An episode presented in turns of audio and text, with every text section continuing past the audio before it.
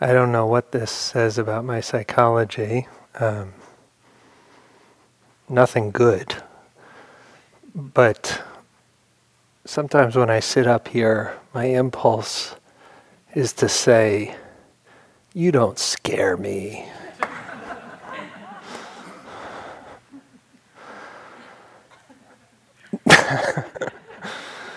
That's a segue to nowhere, but uh, it actually is lovely to be with you, to be practicing together. Um,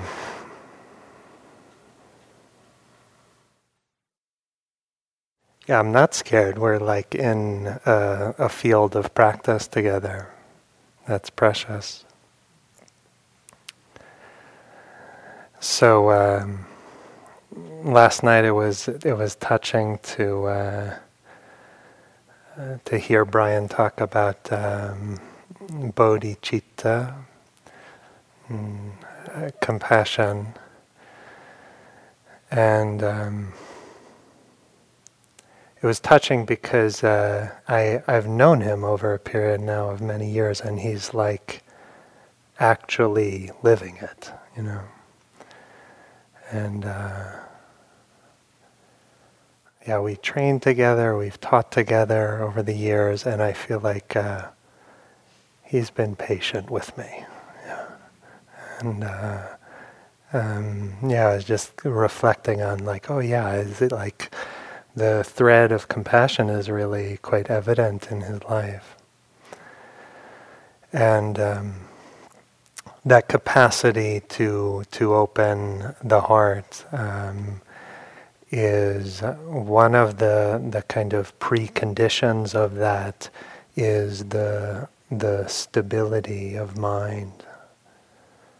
That compassion offered from a mind that is bouncing around, that is unstable, is a is a kind of um, can take distorted forms.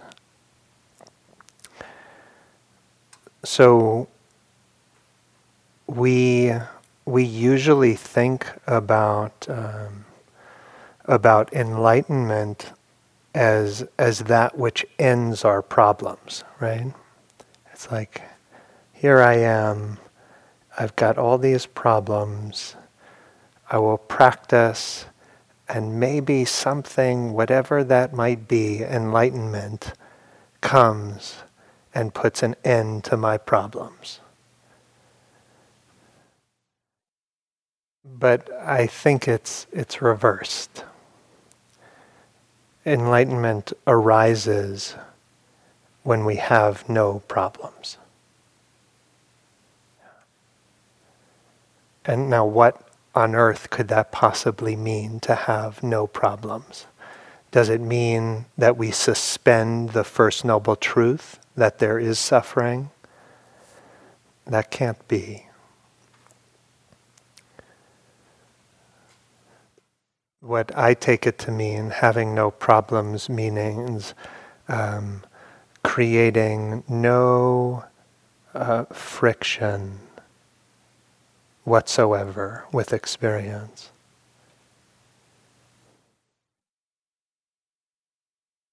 And as we um, learn to, to create less and less friction with experience, the, the unity of mind, samadhi, concentration arises naturally. That concentration, uh, like so much of the goodness uh, uh, in this path, is the fruit of letting go. And so that's what I'll, I'll speak about tonight.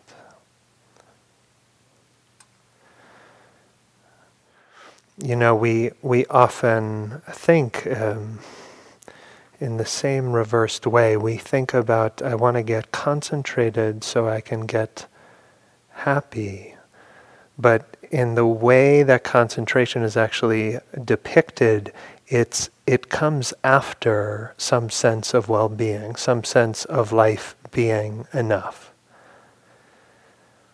And so we have to um, to have peace. We must make peace. Yeah. We must make peace. And in this case, it's really with with the human condition. So the the um, maybe uh, opposite of uh, this this unification of mind is the the kind of restlessness that runs quite uh, deeply in the mind and said really only to fade once we're very free maybe we know. Like sometimes it's very obvious, and sometimes it's quite subtle. But um, there's this sense of we're almost always waiting for something.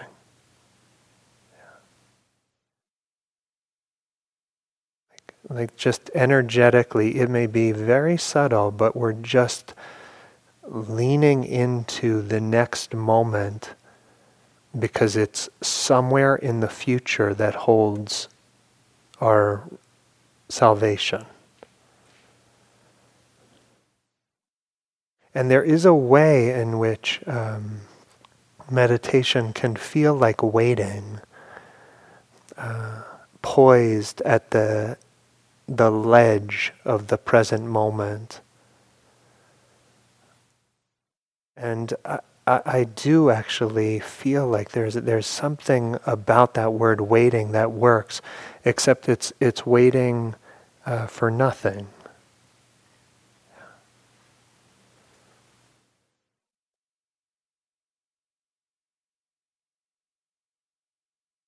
I'll sometimes ask myself. Um,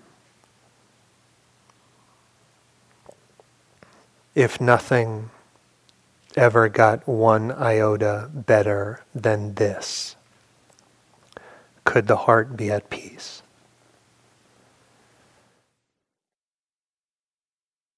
And remarkably, the Buddha's answer to that question is yes.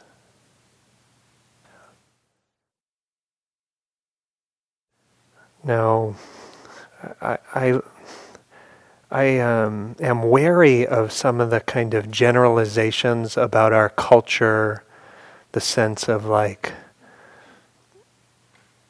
it's always going, getting worse or something like that. And uh, the truth is, there's progress on many different fronts when you look at it, even though there there's a real specter of threat for us as a species. Um, but I want to be careful with generalizations. But one place where I feel comfortable generalizing is around just the the fragmentation of our attention in technological culture. And um, uh, heard a um, a teacher who who teaches a lot of um, you know year after year three month retreats and a lot of long practice. And and she said that she feels like people's capacity actually to settle is is eroding over time. And one of the potential explanations is the just the the kind of fragmentation we experience with a kind of compulsive technological use. And so I'm not I'm not like anti-technology, but I do want to just acknowledge that um, um, insofar as as stock prices are highly correlated with the time that company gets us to spend on a screen, there's a perverse incentive structure. So this is um, one of the, the kind of commentators on this issue, Tristan Harris, who said, um, uh, technology has produced amazing products that have benefited the world enormously. But these companies are also caught in a zero sum race for our finite attention, which is needed to make money. Forced to outperform competitors, they must increasingly use persuasive techniques to keep us glued. Unfortunately, what's best for capturing our attention isn't best for our well being.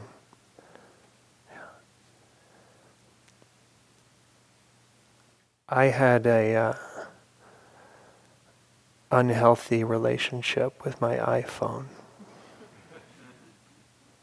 And I tried, I actually tried successfully to moderate the effects, you know, and to use it less and to, you know, have one of those applications that like uh, um, is. Um, times how much time. And at some point, I actually felt like um, uh, just the just the possibility of entertaining myself at any point in my life was not a burden I wanted to live with.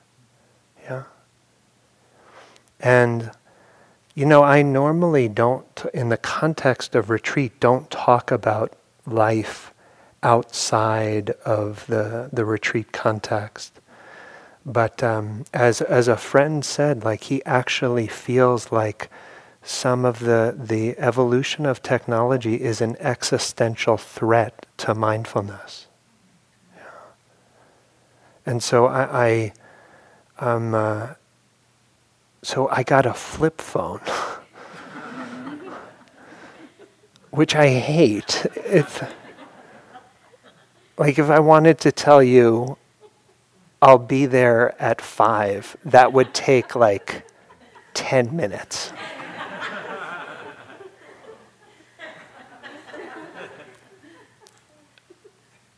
but I swear, I was, as soon as I got it, I was happier.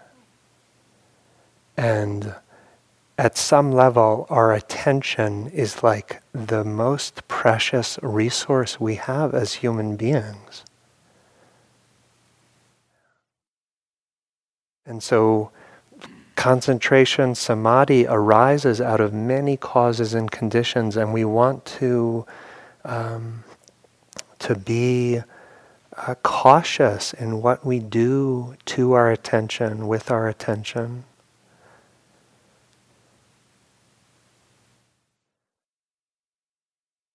So um, life can can feel um,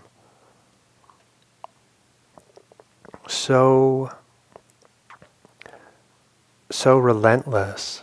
The stimulation is is like we don't always realize it, but it's like the where the world is always touching us sight and sound and sensation and smells and thought and feeling. And that kind of like bombardment um, is can be fatiguing and the sense like the the kind of flood of change and part of what is soothing, healing about samadhi is it it um, is a kind of form of seclusion from the changingness of the world. Even though samadhi doesn't stop anything from changing, the number of objects that we're aware of that are arising and passing in each moment is narrowed. And it has this kind of effect of being like, sometimes it's like shelter from the storm. Now, as I'll talk about um, That's not the only kind of samadhi. That's not the only form of unification of the mind. But um, the Buddha said this is not this is not like the ultimate medicine, the the steadying of the mind, but it is uh, supportive of liberating insight. It is shelter from the storm of change.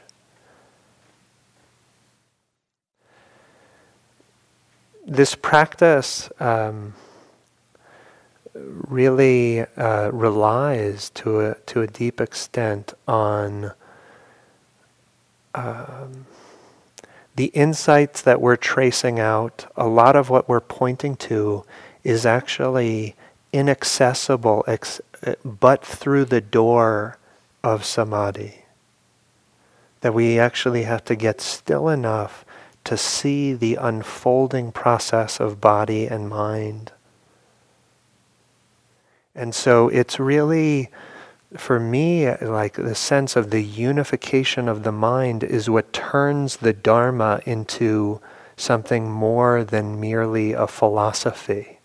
It actually becomes um, alive as a path.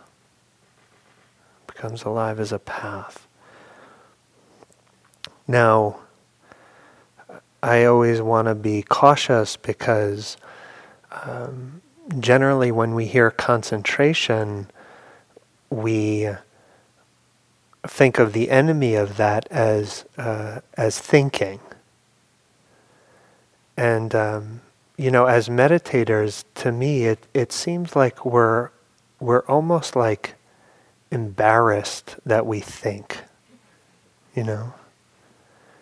And we probably all know that moment of like finding ourselves in daydream number 7022 and it's like wah, wah, you know it's like a subtle wave of shame just encases the body. And then we like sort of like in this like depressed, defeated way drag our attention back to the breath. You know, it's like, uh, you know.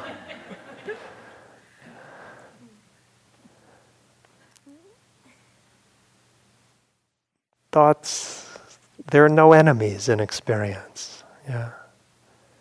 The process by which we get lost in discursive thought is itself born of unconsciousness. It's the, the slide from the object of attention into uh, becoming identified with the realm of thought is not a conscious process, and it makes no sense to indict ourselves for that. So there's no shame in this. And sometimes, actually, as you find yourself caught in thinking, you can be good to just like, just forgive yourself, actually, like in that moment. And we want to look at our relationship to thought. Um, because we. Um, it's like we, we place so much hope in thinking. It often feels like it's the only problem solving tool that we have. We're confronted with the vicissitudes of the world, with, with pain or heartbreak, and it just feels like I have to think this through and uh, even our dharma practice can get so bound up at like they even dharma stories are ultimately unsatisfying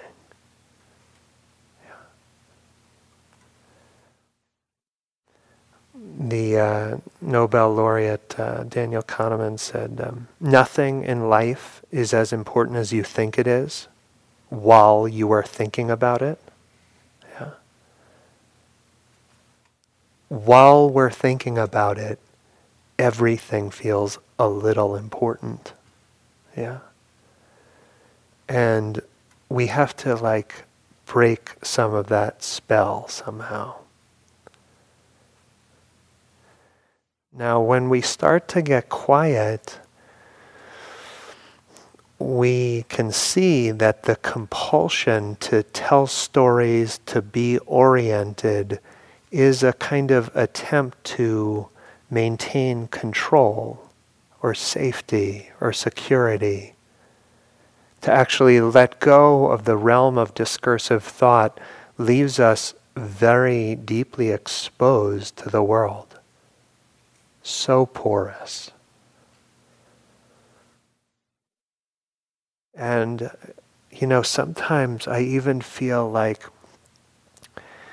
there can be a certain kind of um, of terror in not speaking my life to myself.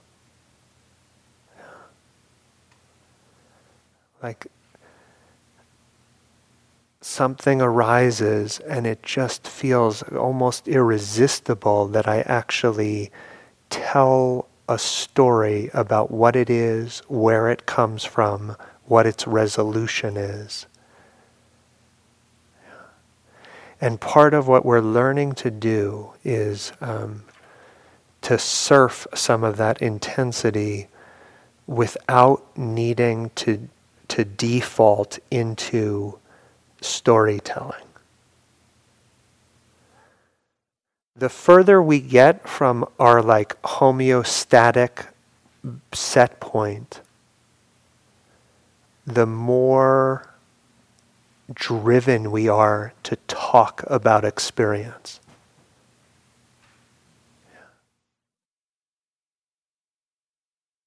And so we're actually practicing uh, bringing experience to a sense of, of completion, of safety, wordlessly. To, to allow experience to pass through the mesh of our being.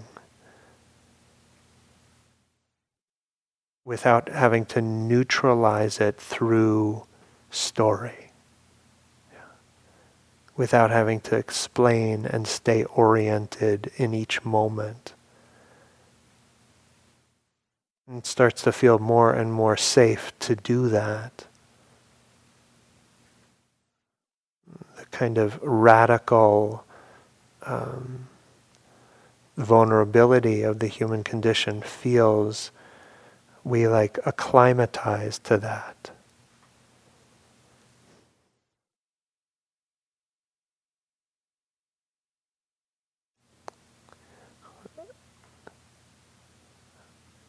There are a lot of um, values of, of this uh, samadhi, and um, sometimes I feel like maybe the most important thing that it does for people is um, is it uh, provides faith to keep going. I remember one meditator sort of like coming back from a retreat and like settled in and she said like and she is somebody who had a lot of self-doubt and she came back and said like uh, said like oh I can do this and that kind of sense of of confidence in one's path, that sense that this is not like all kind of empty smoke and mirrors and like there's really something here. There's really a way of living that feels very different from what we've grown accustomed to. The mind is really capable of more than we would guess and it it uh, fosters a kind of uh, confidence, confidence to keep going.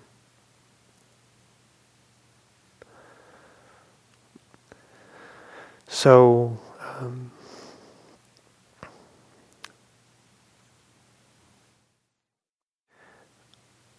because we don't uh, we don't recognize how deeply we live in story. Uh, and it, it was as Brian was pointing to, like we ha- we actually have to learn, like develop a, a, a sense of what it really means to be present. Because sometimes what we take to be presence is there's a thin film of narrative, yeah. And the truth is, like, unless we train ourselves, I think the default position for humans is to kind of um, to locate one's life in one's story, in the the many narratives we tell about who we are and what life is and what we want. And so here we're getting like so close to experience. And that there's a certain kind of like the heart starts to relax when we start to get close in that way. Even if we're connecting with difficulty, something in the heart relaxes when we genuinely connect with what's here.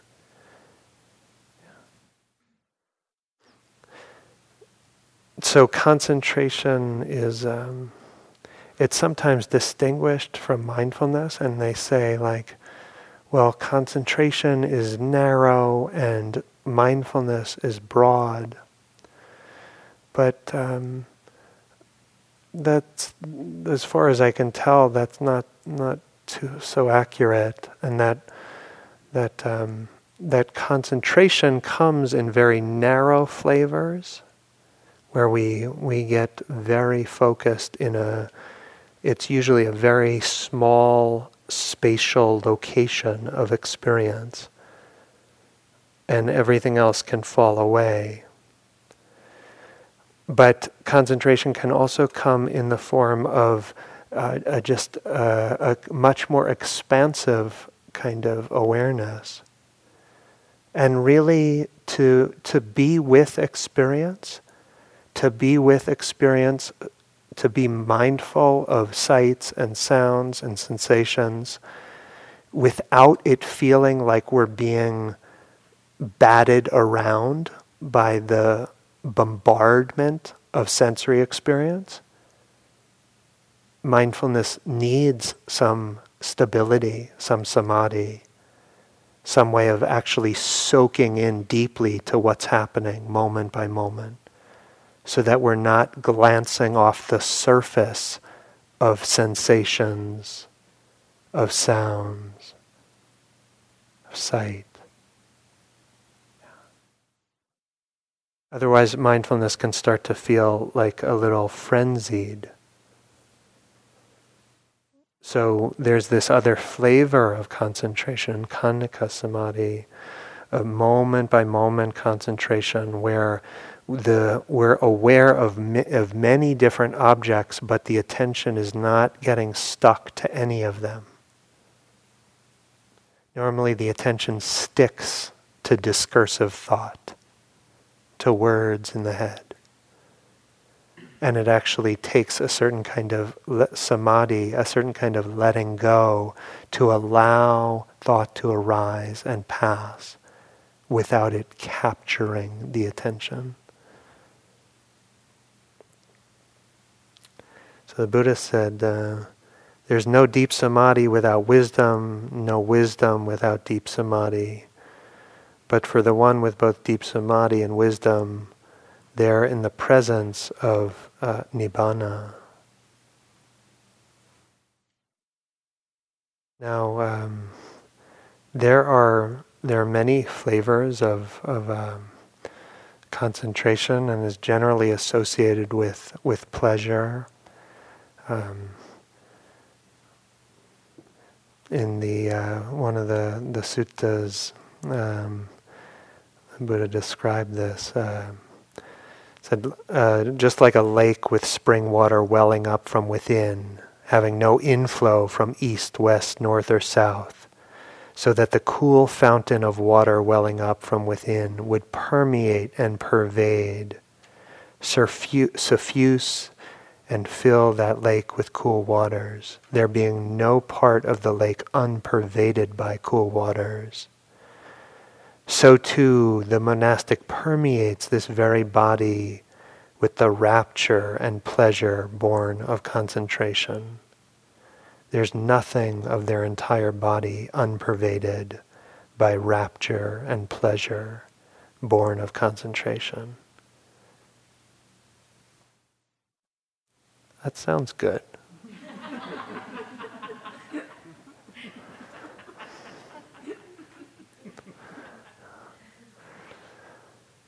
And yet, remarkably, even rapturous bliss can get old. Yeah. There's really only one thing that doesn't get old peace.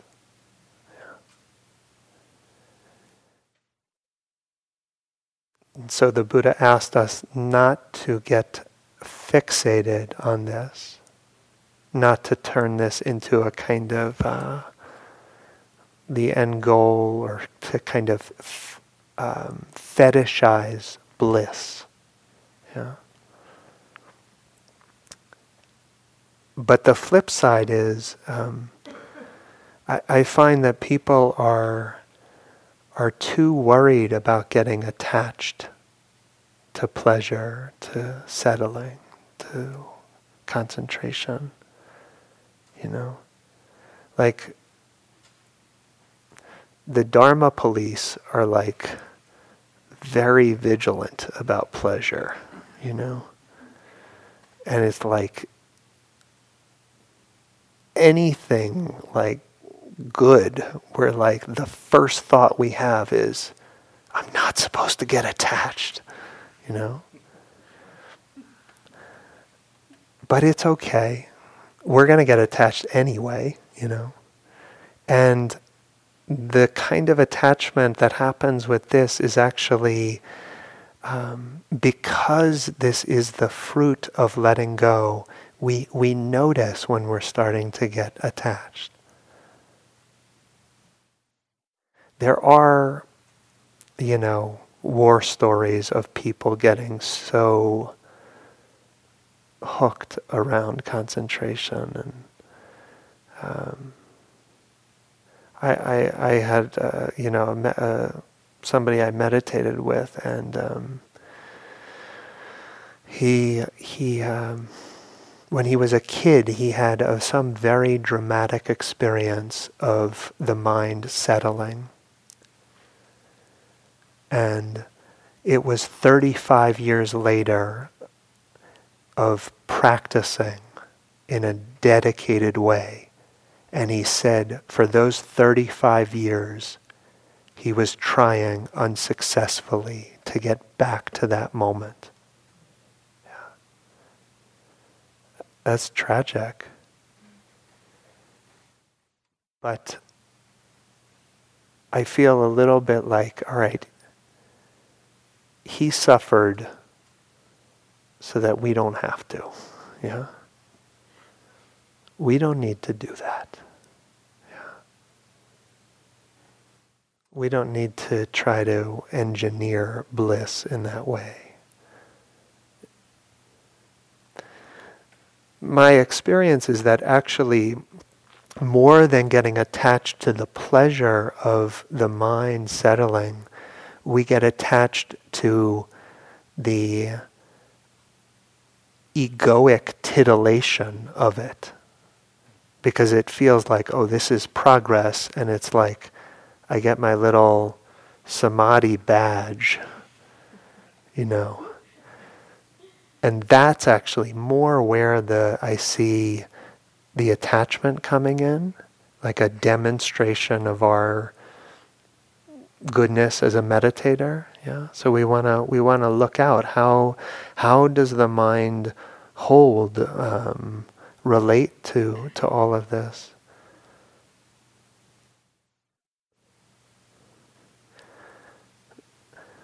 We're we're trying, as I said, to uh, to get happy enough with this moment. And uh, Suzuki Roshi said, um, "To live is enough." Yeah. Much of the development of this is uh, around. This is like, I know this is not a fun answer, but it's patience perseverance. And uh, it's actually hard to tell when we're moving towards settling, towards samadhi, and not always so so clear. The, it's like the, the mind is unpredictable when it starts to really gather. And so we just we just actually keep going. And sometimes it feels like just uh, you know yeah, just hard kind of uh, labor, but we keep going without straining.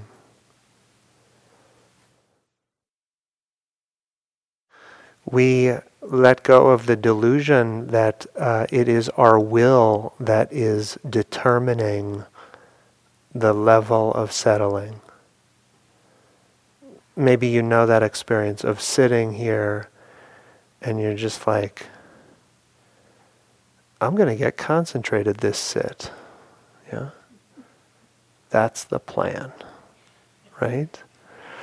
And it feels like you know, sort of like in the control tower of the mind, like headquarters. It's like we put all of the pressure on our willfulness to get concentrated. But it's a, it's a dependent arising. Yeah, the unification of mind is not governed by our wishes, but by many different factors um, that are outside our will. And we bring a kind of sincerity and a willingness, some patience, some letting go. And then we, um, we take what's offered by the mind. Part of how the mind starts to gather is that um, the, the undigested past rearises in the course of our meditative life. So, where we've caused harm, where we've been harmed, where we've failed to understand some piece of our life with wisdom, with love, where that understanding of wisdom and love has failed, this remains, in a sense, undigested in the heart mind. And it, we're asked to, uh, to bless our past with the wisdom and love that was not there in that moment. And this is how we start to come to more and more sense of completeness with our past. And as a consequence, there's less urgency from the discursive mind. It's like so much of that memory, it, it almost feels like we're kind of uh, nursing some wound and we think about things to mm, raise that wound to the surface to be healed. And over the months and years of a Dharma life, we start to feel more and more like the past is the past.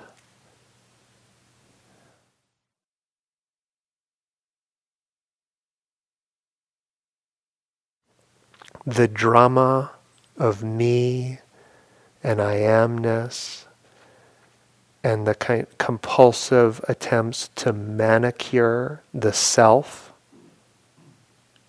for others in one's own mind, the kind of clinging associated with that fades. Yeah. We'll talk more about it. It's like the the um, the kind of uh, preoccupation with with uh, with curating the self starts to fade. It becomes less compelling. And so many of our, the kind of intrusive thoughts as we sit are in some way um, trying to consolidate and protect our, the sense of who we are. And so as that starts to, that's that whole um, kind of realm of, of anxiety and performance starts to um, lose its emotional charge, uh, we can settle more easily.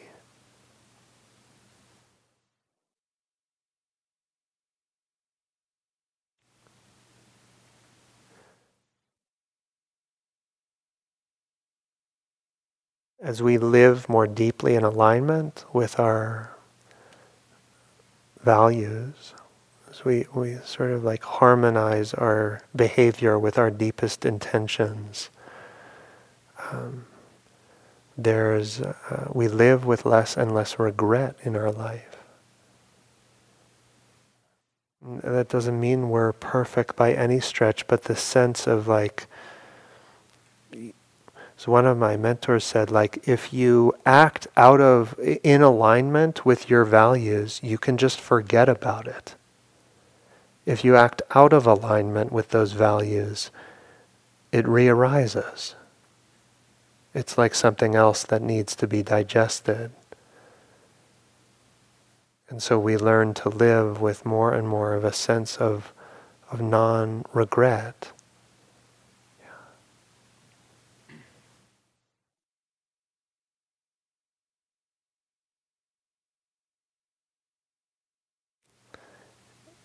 And um, we become more courageous in experiencing the arising of intensity. Dilgo Khyentse Rinpoche.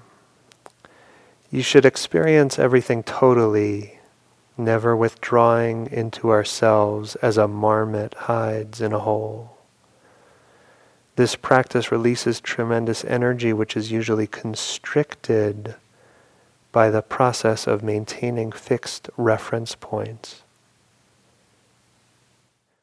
Referentiality is the process by which we retreat from the direct experience of everyday life.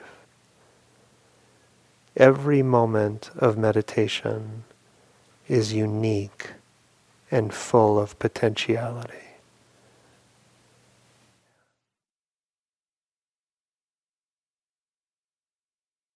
You have a sense of like what it's like to meet life without so many of the reference points of what should be, what must be, who I am, what I like, what I can handle, where I am, what I am.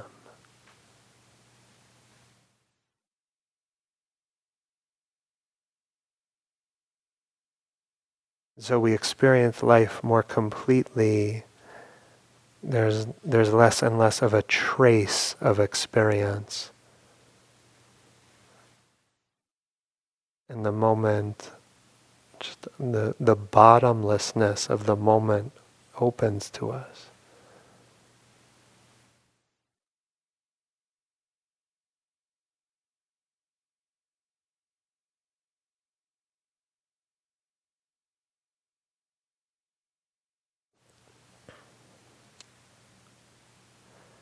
This can't be engineered.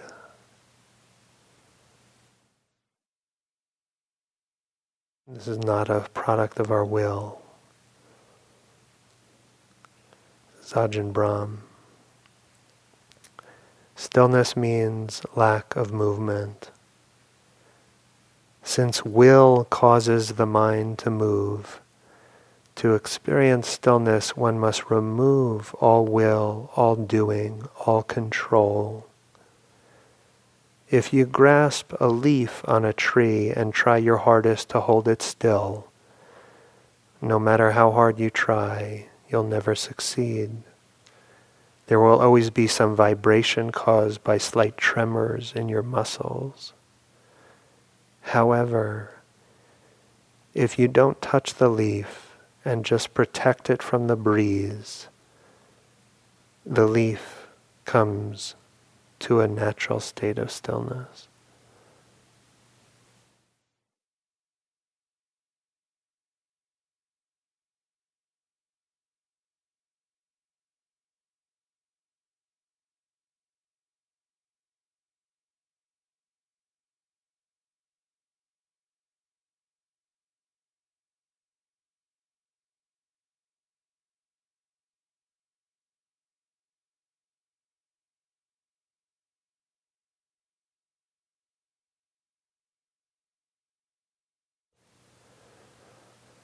Just sit for a moment.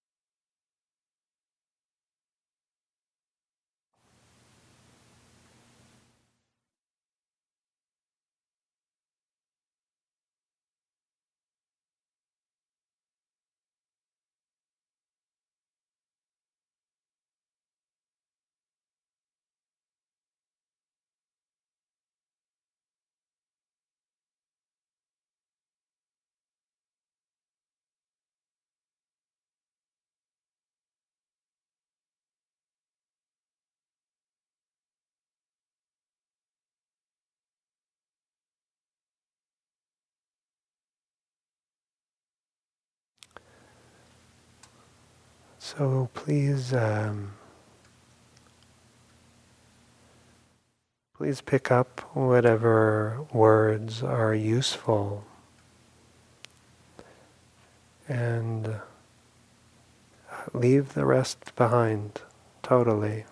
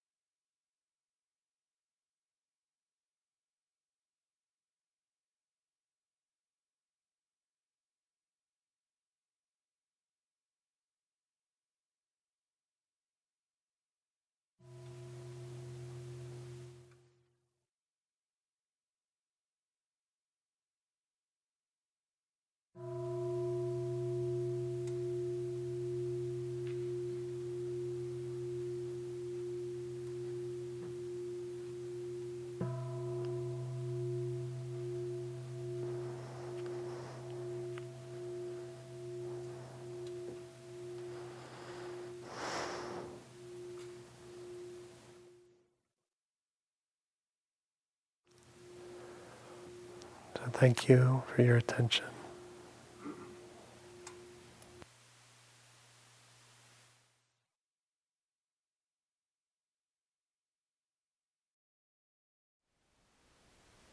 Thank you for listening. To learn how you can support the teachers and Dharma Seed, please visit dharmaseed.org slash donate.